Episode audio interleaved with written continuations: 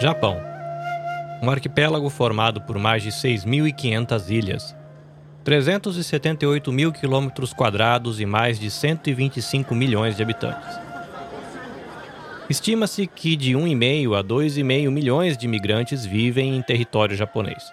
Apesar disso, as estatísticas apontam que apenas 0,4% da população professa a fé cristã evangélica. Diferenças culturais, o aprendizado do idioma e a forte tradição japonesa parecem ser barreiras difíceis de transpor ao se pensar em missões no país. Então, como construir relacionamentos que criem oportunidades para se compartilhar a mensagem do Evangelho na terra do sol nascente? Para nos ajudar a criar perspectivas para o futuro, faremos uma visita ao passado. Quem vai nos conduzir nesta viagem é Elisa Kinhan, missionária no Japão há mais de 20 anos e que serve os brasileiros da igreja japonesa Toyohashi Hosanna Christ Church. Eu sou Carlinhos Vilaronga, sou produtor de podcasts e vivo com minha família no Japão desde 2003. Seja bem-vindo ao episódio Happy Bird, o Samurai de Jesus, uma realização conjunta dos podcasts Himawari e EBVN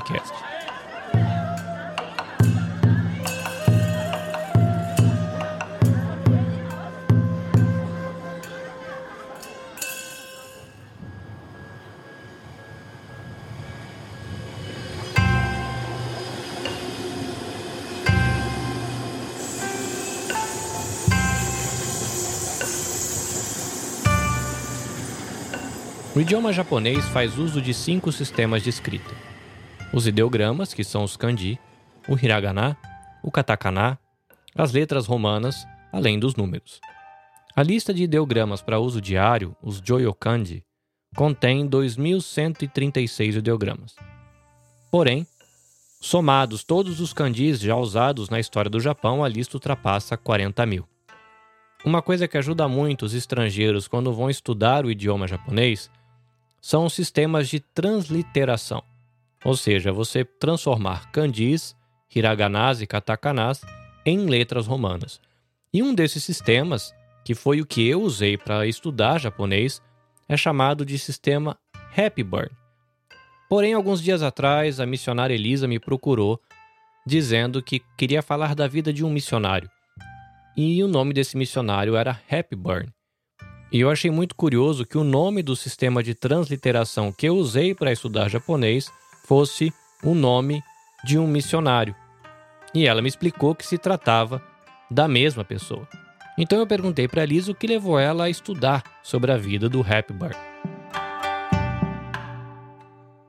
Carlinhos, é, o Happy Burn, eu já tinha ouvido falar dele, né, um tempo atrás e queria fazer, escrever alguma coisa para falar aqui na nossa igreja, né, é, falar também para é, outros é, cristãos lá na, é, no Brasil, porque ele foi um dos primeiros missionários protestantes a chegar no Japão, o segundo, na verdade. Então ele tem uma história muito interessante. Uma das coisas que eu achei interessante é sobre né, essa romanização. Aqui no, no Japão eles chamam de Hebon, né?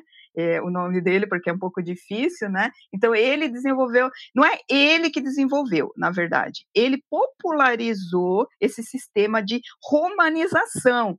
Né? Então todo mundo que usa computador, quando quando vai digitar, a gente, nós digitamos as palavras para sair né, o kanji ou o, o hiragana, o katakana, né? Então a gente usa a combinação de alfabetos para chegar naquele kanji. Então ele popularizou, esse sistema. Ele fez um dicionário que usou esse sistema e hoje ele é usado aqui no Japão e até para outros, não só em inglês, né? Porque a, a, ele tinha a intenção de ser uma ajuda para os falantes da língua inglesa, mas isso ajuda para os nós brasileiros e outras línguas também, né? Essa romanização. Agora eu já sabia por que, que o sistema que eu usei para estudar japonês tinha o mesmo nome de um missionário. O nome desse missionário é James Curtis Hepburn, professor, linguista, tradutor e lexicógrafo, uma palavra que eu nunca tinha ouvido na vida e eu perguntei para Elisa o que, que significa lexicógrafo. A pessoa que escreve um dicionário, né? Então ele desenvolveu um dicionário no início tinha 20 mil palavras e que se tornou famoso. Então ele é famoso aqui no Japão, não só entre os evangélicos, mas assim qualquer japonês que usa né, esse sistema de romanização, ele vai é, lembrar né, do Hebon, Hebon Sensei. São as realizações dele mais conhecidas. Ele é reverenciado até hoje por causa disso e ele deixou um legado surpreendente em 30 anos de trabalho missionário. Ele não só é, desenvolveu esse dicionário, mas ele foi um grande benfeitor aqui no Japão. Então, ele contribuiu né, para ajudar a introduzir a medicina ocidental. Ele começou né, uma escola de inglês que hoje virou, né, hoje é uma universidade, a Meiji Gakuin. Então, até hoje, ele, eles carregam esse valores cristãos. Ele contribuiu né, para fazer a tradução completa da Bíblia em japonês, da primeira Bíblia em japonês. E ele também, né, ele compilou esse dicionário aí que nós falamos aí, a princípio com 20 mil palavras, mas ele também ajudou a fazer um dicionário bíblico em japonês. Então, é muita coisa para uma vida só e para um homem só.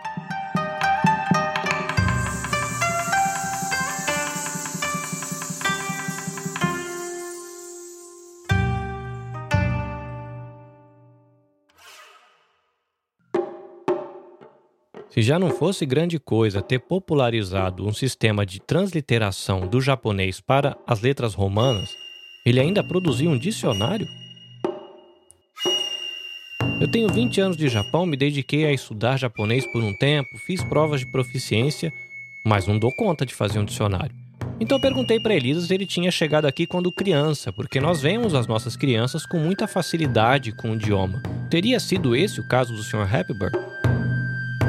Esse homem veio com 44 anos de idade. Ele começou a estudar, ele já tinha uma base do chinês, porque ele ficou cerca de cinco anos ali na China. Então, ele tinha né, conhecimento do chinês, mas chinês não é japonês.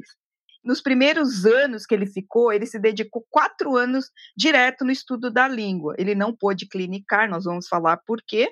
Ele não pôde clinicar, ele não podia pregar o evangelho, era um missionário que não podia pregar o evangelho, porque na época o Japão proibia a pregação é, do cristianismo para é, japonês. Então ele ficou estudando a língua, porque ele sabia que lá para frente poderia ter essa oportunidade, então ele ficou quatro anos para estudar. Então, esse dicionário de 20 mil palavras que nós falamos foi parte desse estudo dele. Ele organizou porque não tinha dicionário não tinha, as pessoas não falavam inglês nessa época.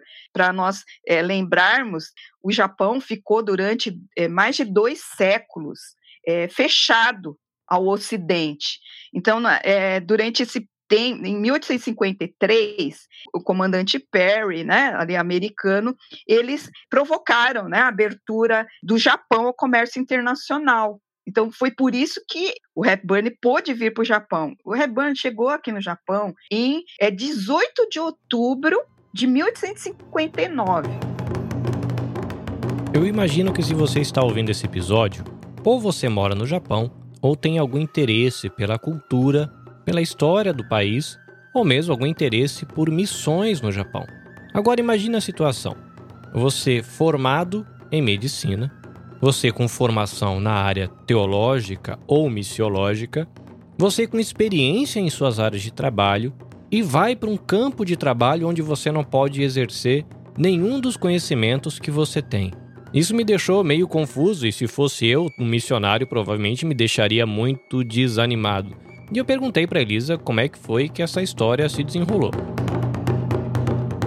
Quando ele chegou, ainda os estrangeiros eles podiam viver em algumas cidades. Né? Na verdade, eram bem poucos, Kanagawa e mais quatro cidades japonesas em que era permitido que os estrangeiros vivessem. Né? Então, em 1853 abriram os portos para o comércio internacional e em 1858 foi assinado um tratado chamado Tratado de Harris, que é um tratado de amizade e comércio entre Estados Unidos e Japão. E aí que puderam vir né, esses estrangeiros. E o Hepburn viu essa como uma grande oportunidade para pregar o evangelho aqui no Japão.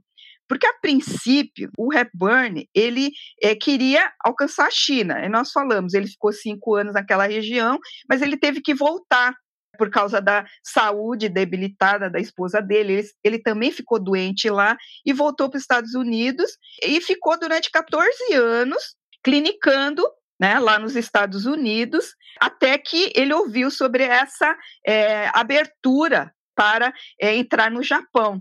E aí ele entrou em contato com a, a missão presbiteriana, ele era da igreja presbiteriana ali da América, e ele pediu para ser enviado né, para o Japão. Então ele veio né, aqui para o Japão, enviado pela missão presbiteriana americana. Olha que interessante, nós falamos, ele tinha 44 anos, né, a esposa dele, creio que era 41 anos que ela tinha, eles já maduros, é, grande experiência como médico, e aquele tempo que ele ficou cinco anos nesse lado da Ásia também, ele não chegou um missionário assim, né, em começo de carreira.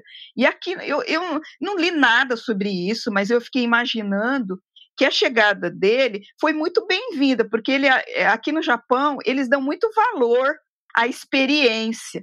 E ele chegou 44 anos. Só para a gente lembrar um pouquinho, há 162 anos, a expectativa de vida era muito curta. Na verdade, eu fiz uma pesquisa e dizia que é, era 42 anos na América. Então, ele, ele tinha ultrapassado a expectativa de vida e começou um novo ministério, uma nova etapa na vida dele com 44 anos. E aqui ele ficou no Japão 33 anos. E ele pôde fazer tudo isso que nós acabamos de falar. Um fato interessante é que quando ele, a esposa dele, a esposa dele chamava Clara, eles tiveram cinco filhos, mas somente um filho sobreviveu à infância. Isso não era incomum a tecnologia na área médica ainda não tinha chegado no nível né, que está hoje. Né? Os filhos morrer, morreram, parece que de febre, de desinteria, então era muito comum.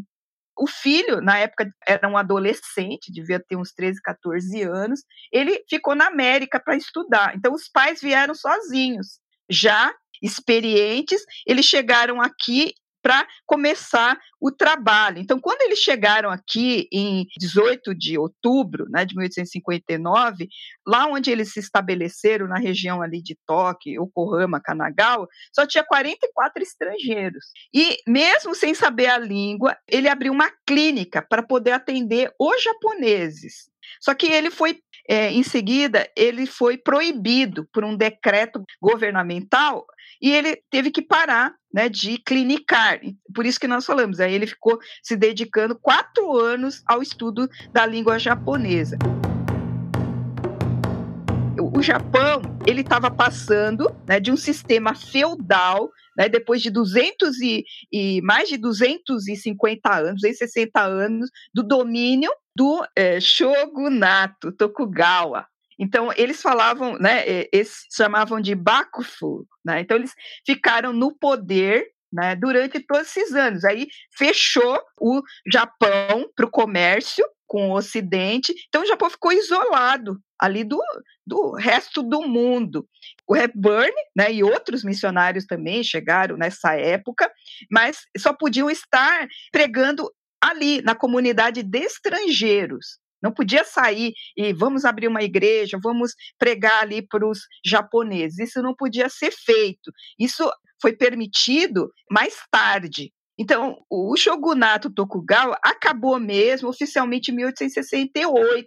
Esse tempo que ele chegou, né, nesses nove anos, entre 1859 e 1868, foi uma época de muitos conflitos. Houve, né, o, o livro de história diz que houve um colapso total. Então, mudar de um sistema né, feudal para o capitalismo, né, uma espécie de capitalismo, depois de todos esses anos. Então, imagina como que estava a cabeça dos japoneses. Então, ele chegou bem nessa época. E ele pôde, voltando aqui na nossa história, depois né, de quatro anos, em 1863, permitiram que ele abrisse uma clínica. E ele começou a atender os japoneses. Foi interessante, né, que ele atendia os japoneses gratuitamente, ele não cobrava nada. Ele é, começou esse trabalho e durante 18 anos em que ele clinicou, ele atendeu cerca de 10 mil pacientes. Olha a influência que ele teve. Ele se destacou no tratamento de doenças oculares e também clínica geral e cirurgia. E nessa época, né, que ele estava clinicando, ele atendeu um paciente que era um ator muito famoso de kabuki.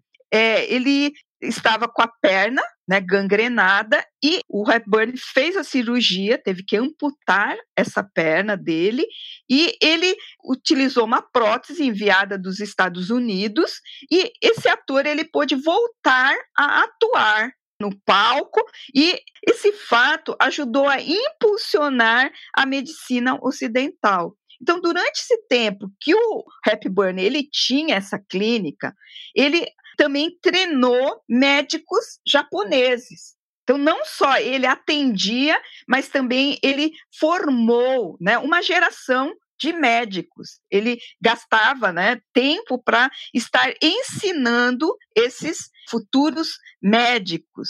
Ele teve um trabalho assim com muita, né, assim, ele trabalhava muito e teve assim um, um, um, alcance muito grande. E é interessante, né, que fala também, né, na, na biografia dele, que nos últimos anos é, que ele atendia, provavelmente com, já tinha mais ajuda, enquanto as pessoas estavam esperando para serem né, atendidas, muitas vezes ele dava lições bíblicas Pensa num missionário, médico missionário. Ele era um homem assim que queria muito estar falando do evangelho para o povo japonês.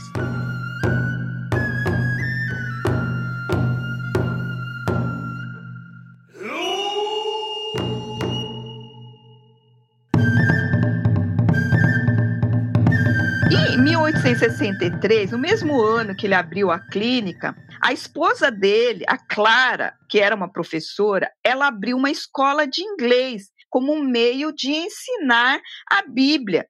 E olha só o que, que aconteceu com essa escola. Essa escola se transformou na famosa, hoje, né, famosa Universidade Cristã Emeiji Gakuin, que foi a primeira universidade cristã do Japão essa escola se tornou, né, em 1889, ele se tornou o primeiro presidente. Hepburn foi o primeiro presidente de 1889 até 1891.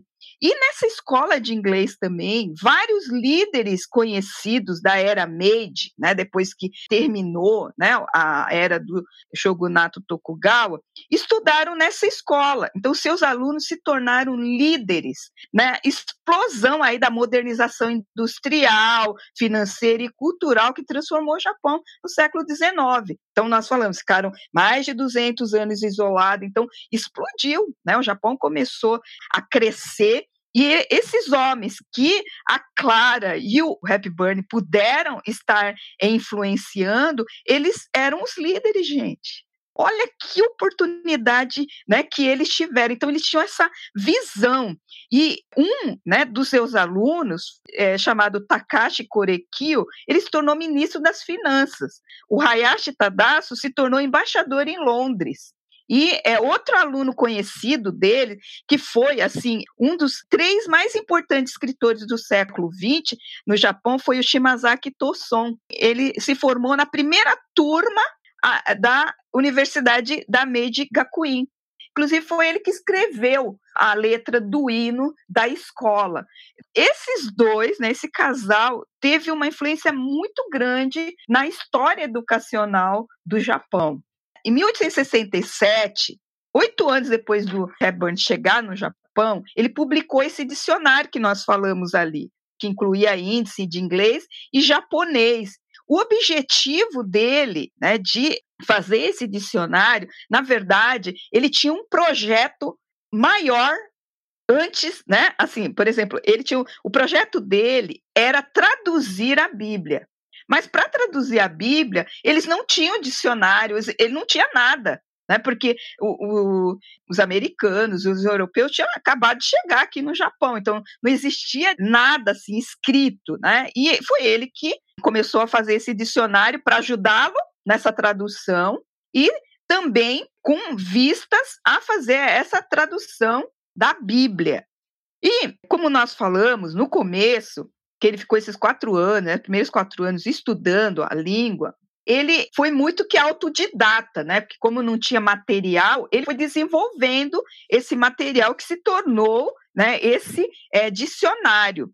E na terceira edição desse dicionário, 1886, aí que ele usou esse sistema de romanizar, né, ele colocou lá, entre aspas, até hoje a gente usa no dicionário, que foi criado pela Sociedade para a Romanização do Alfabeto Japonês. Então, não foi ele que criou, ele popularizou, ele usou esse sistema que acabou levando o nome dele. Com esse sistema, qualquer pessoa que fale inglês ou, ou uma outra língua estrangeira pode entender a pronúncia, né? Porque quando você coloca romani, você coloca a pronúncia do lado. Aí dá para a gente ter uma ideia né, de como que aquela palavra é pronunciada. Hoje, é, esse sistema né, é, é usado também para passaportes japoneses, para sinais em aeroportos, instalações ferroviárias, sinalizações rodoviárias e nas publicações. Então, não tem como alguém não saber sobre né, o sistema Hepburn, que foi popularizado por um missionário né, ali mais de 150 anos atrás. Então, ele né, começou essa, como nós falamos, essa tradução, né, do é, primeiro ele fez o dicionário, depois ele foi trabalhar em cima da tradução da, da Bíblia. Então, eles começaram com o Novo Testamento. Em 1874 foi formado um comitê para a tradução da Bíblia. Então, ele fez parte desse é, comitê. E em 1880, né, depois de seis anos que o comitê foi formado, eles publicaram o Novo Testamento.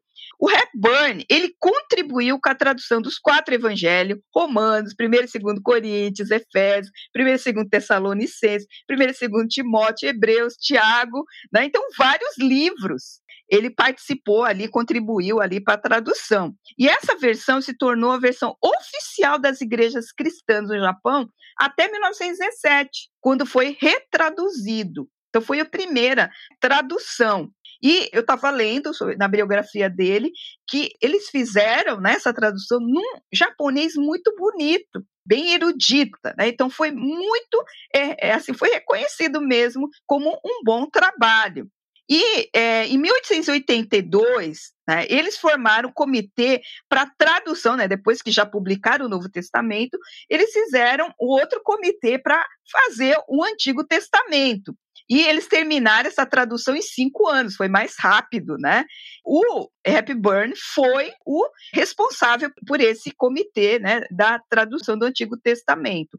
E essa versão é, se tornou uma versão oficial até 1955 para vocês verem, né? não só uma contribuição para o povo japonês em geral, mas também para as igrejas, para os missionários, os futuros missionários, né? Porque vieram aqui, como vão pregar o evangelho, como vão ensinar a palavra de Deus, se não tinha a Bíblia traduzida para a língua. Então, eles, é, eles foram visionários nessa área. Né? Então, os primeiros missionários, o outro missionário também que fez parte do comitê, o Brown, né, que também ele já tinha mais ou menos essa idade, vieram na idade madura, eles também aprenderam japonês, eles falavam fluentemente para poder é, trabalhar né, na tradução da Bíblia. Então não foi terceiro, eles mesmos estavam envolvidos porque eles podiam estar também traduzindo a Bíblia. Então né, eles fizeram assim, trabalhos extraordinários nessa área.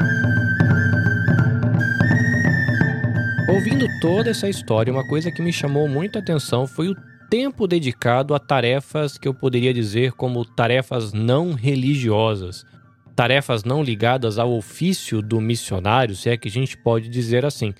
Porque eu imagino um missionário indo por um lugar onde quase não tem cristãos, ele falando muito do evangelho, ele falando muito da palavra de Deus, ele insistindo nisso aconteça o que acontecer. Mas a estratégia do Hepburn foi diferente. Ele se dedicou à profissão, se dedicou a estudo de idioma, um caminho diferente. E tudo isso me deixou muito intrigado e eu questionei a Elisa sobre isso. Como nós falamos, né, o cristianismo foi, estava proibido e em 1873 foi né, liberado né, com o novo governo Meiji, né, da era é, Meiji, foi liberado para é, os cristãos né, é, poder já pregar ali os, para os japoneses. Em 1874, é, o Hepburn ajudou a estabelecer a primeira igreja presbiteriana de Yokohama, que existe até hoje, chama Igreja Yokohama Shiló, Siló, né, seria. E o primeiro prédio foi construído com os fundos levantados pelo Hepburn. Então ele foi construído e inaugurado em 1892. E antes, né, em 1892, é, último ano dele aqui no Japão, depois de 33 anos é, de trabalho missionário, ele já estava com 77 anos. Então, se você acha né, que com 40 você já está velho, tá? eu ficou até 77 anos aqui no Japão. Ele só voltou para a América porque a saúde né, da esposa já estava bem debilitada e ele teve que retornar em 1892, mas antes de ir embora, ele ainda deixou um dicionário da Bíblia, né, que ele é, fez junto com um, é, né, é, uma pessoa chamada Yamamoto Hidetero. Já pensou? Ele, com 77 anos, ainda deixou uma última contribuição para né, a nação, para a igreja, né, a igreja japonesa. Outra coisa assim que eu achei muito interessante, né, fez 33 três anos, já foi lá para a América, né? Todo mundo falou, ah, né, que fez um, um bom trabalho, tal, né? Mas não foi, não terminou aí a história dele. O que, que mais tem da história desse homem, né? Ele, né? Já, vocês sabem, né? Japonês gosta muito desse negócio de honrar, né? Quem ajudou, né? A, a nação, né? E é, esse Happy Burn, né? É interessante que quando ele fez 90 anos, o governo japonês, né, o imperador, né, é, Meiji ali, ele deu uma condecoração para o Hepburn. quando ele fez 90 anos, eles deram né, uma condecoração especial chamada Ordem do Sol Nascente, Terceira Ordem. Então, essa terceira ordem é a terceira mais alta de oito condecorações. Então, ele foi o segundo estrangeiro a receber essa honra do governo japonês pelos serviços prestados à nação né, na área educacional e espiritual. É muita coisa, né? Depois disso, ele viveu mais alguns anos, ele faleceu em 1911, aos 96 anos. Ele viveu mais do que o dobro da expectativa de vida né, da sua geração né, e pôde fazer tudo isso né, com a ajuda de Deus. E é, um fato interessante né, que aconteceu no dia da morte dele, né, ele faleceu dia 21 de setembro. O prédio né, ali da, da, da Universidade Meiji Gakuin, que foi batizado com o nome dele, a ala Hepburn, pegou fogo.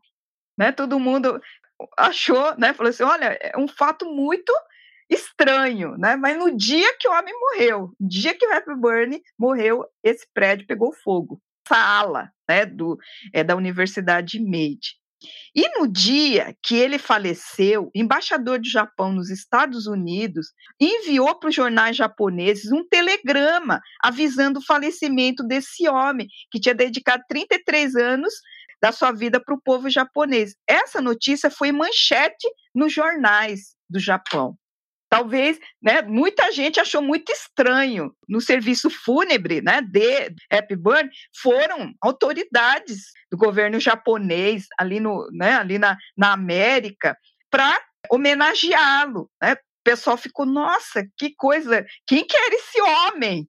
Ele era muito importante e aqui no Japão, quando é, os japoneses ficaram sabendo né, que eles, é, ele tinha falecido, ele já tinha ido, voltado para a América há muitos anos, quase 20 anos, mas ele ainda era lembrado, né, porque vamos lembrar lá do sistema Hepburn, né, de romanização, mas não só por isso. Né, as pessoas ficaram enlutadas, né? Então ele foi muito reverenciado ali por sua contribuição. E a sua homenagem foram realizados culto memorial ali na, na Universidade Meiji e na é, Igreja Siló, né, em que compareceram várias autoridades, né, pessoas que eram importantes, que tinham sido ajudadas, que tinham sido é, né, alunos é, dele. Né? Então, ele foi um verdadeiro guerreiro e servo para o povo japonês. Né? Algumas pessoas o chamaram de samurai de Deus. Né? Então, ele deixou um grande legado né, para as próximas gerações. Então, a igreja evangélica tem muito que aprender desses pioneiros. Porque às vezes a gente fala, ai, não dá, o coração do povo japonês é duro, tal. Mas vamos olhar, né, olhando o passado, a gente fica vendo que tem muita coisa para fazer aqui. Eu acho que nós precisamos de mais criatividade, precisamos é, de mais ousadia, né, porque era um homem e ele pôde fazer tanta diferença há 160 né, e dois anos quando ele chegou aqui no Japão. Então, dia 18, né, vamos lembrar, dia 18 de outubro, que, é, desse, né, desse fato importante, não só porque ele chegou aqui, mas porque né, nessa, nesse ano de 18, é, 1859 foi o início né, das missões protestantes no Japão. Com a chegada desses missionários, puderam levantar mesmo é, a igreja evangélica aqui no Japão, que não existia, né?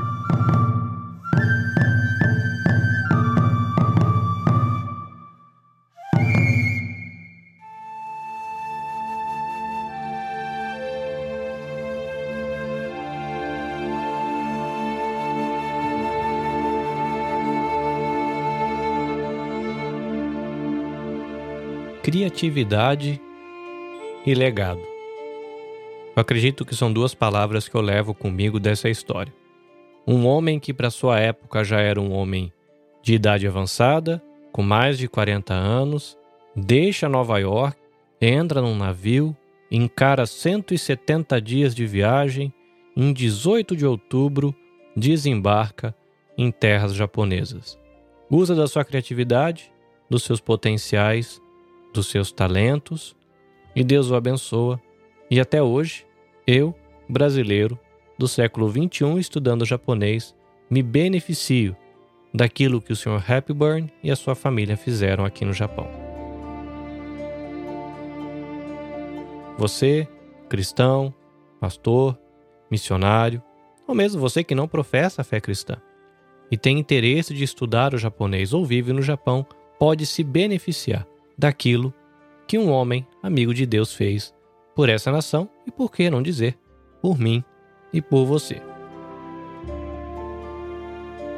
Há vários livros e artigos escritos, tanto em inglês como em japonês, a respeito da vida de James Hepburn. O livro Hepburn, Japão e sua esposa e colaboradores, uma história de vida e labuta por Cristo, foi escrito em 1913 por William Elliot Griffiths escritor, educador e missionário. Eles foram amigos por longos anos e o livro dá uma ideia tanto de suas realizações como de sua vida pessoal. Em setembro de 2020, a CGNTV Christian Global Network Television, o Ministério Cristão de Transmissão, lançou a história de Happy Burn em vídeo.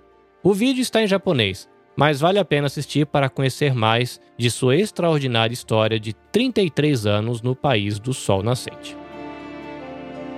Se você gostou do que você ouviu e quer acompanhar outras publicações do podcast Himawari ou do podcast EBVNcast, basta você seguir no seu agregador de podcast preferido.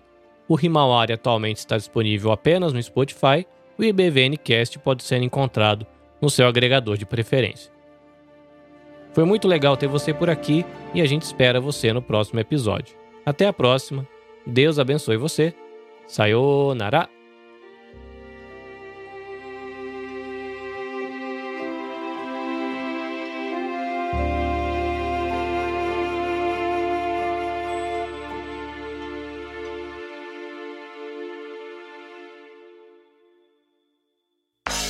Este episódio foi editado pelo Nabecast. Saiba mais em www.nabecast.jp. Nabecast, conectando pessoas, desenvolvendo amizades, construindo parcerias e compartilhando vida através de podcasts.